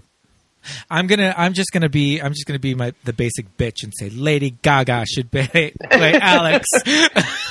Are you guys living on pr- planet Chromatica? Oh my goodness, we It's are. We good. Mm-hmm. got our passports. we are naturalized May citizens. we- we may have Me. we may have missed the Gaga Vegas concert this month, but I'm living for that album though. Yeah, Our, our our tickets for our Gaga residency were canceled, but you know, No. someday. But yeah, we're fully we're fully uh, naturalized citizens of Chromatica. at this point. Gaga needs like a Witches of Eastwick concept video or something. I mean, she could do it. hmm she would do well to follow like kind of Cher's footsteps. Like she has a really um uh like critically lauded performance now. Yes. Yeah. And if she could find a movie kind of like this where it's gonna get good reviews but it's also not gonna be super self serious. Yeah. I think that would be a really good next project for her. I mean, we were talking about the career of Cher in that people kind of forget or like if you're comparing her to Madonna, and I really hate to pit them together, but Cher saw the type of success that Madonna never had. Which was really like hitting it big in movies, winning the fucking Oscar, and being like a critical darling for it. Like Madonna sort of got there, but it didn't quite all quite come together. But you know what's weird? I almost feel like Madonna is still more respected than Cher is. Yeah, Cher, I Mm-hmm. Mhm. feel like could be seen as a little bit more like fluky as far as her like acting career.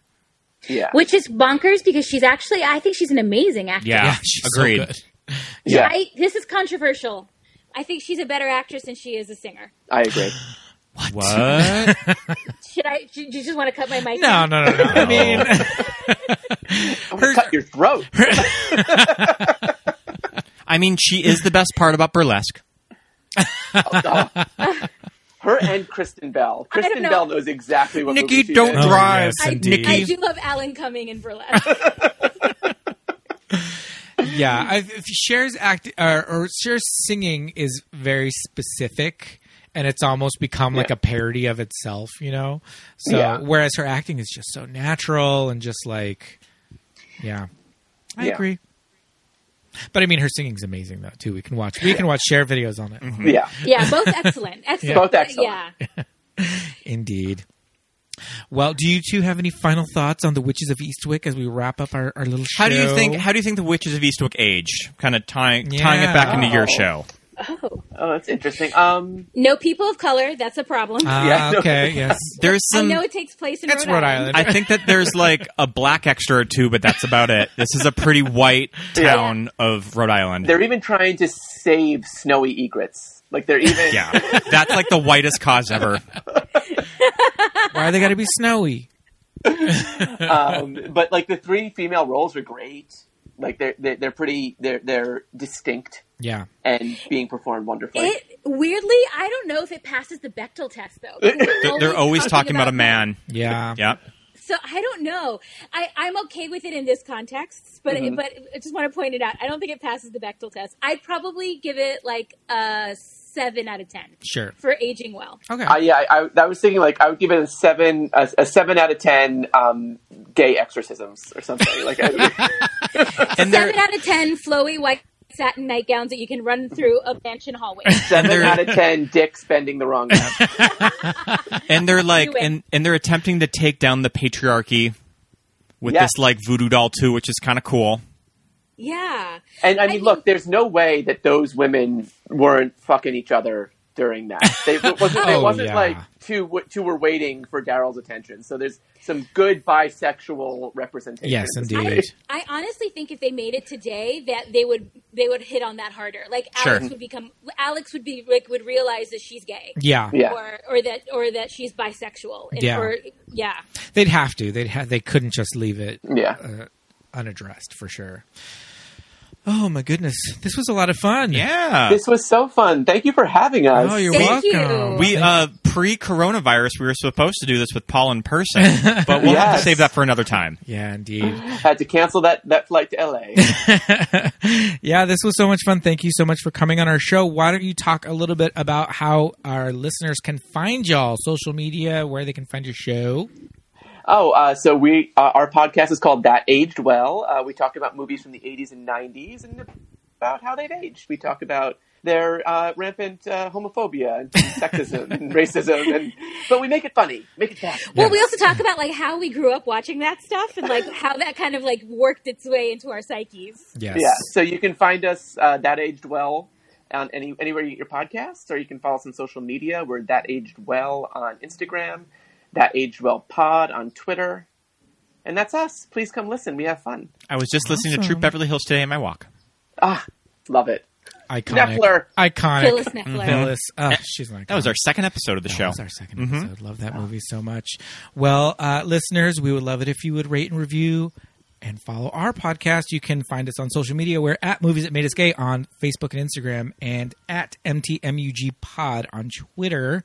We'd love it if you go and rate us. Give us five stars. Five stars. Give us five stars Get on up that rating. iTunes. Thank you so much for listening, everybody. We will see you soon. Bye bye. Bye.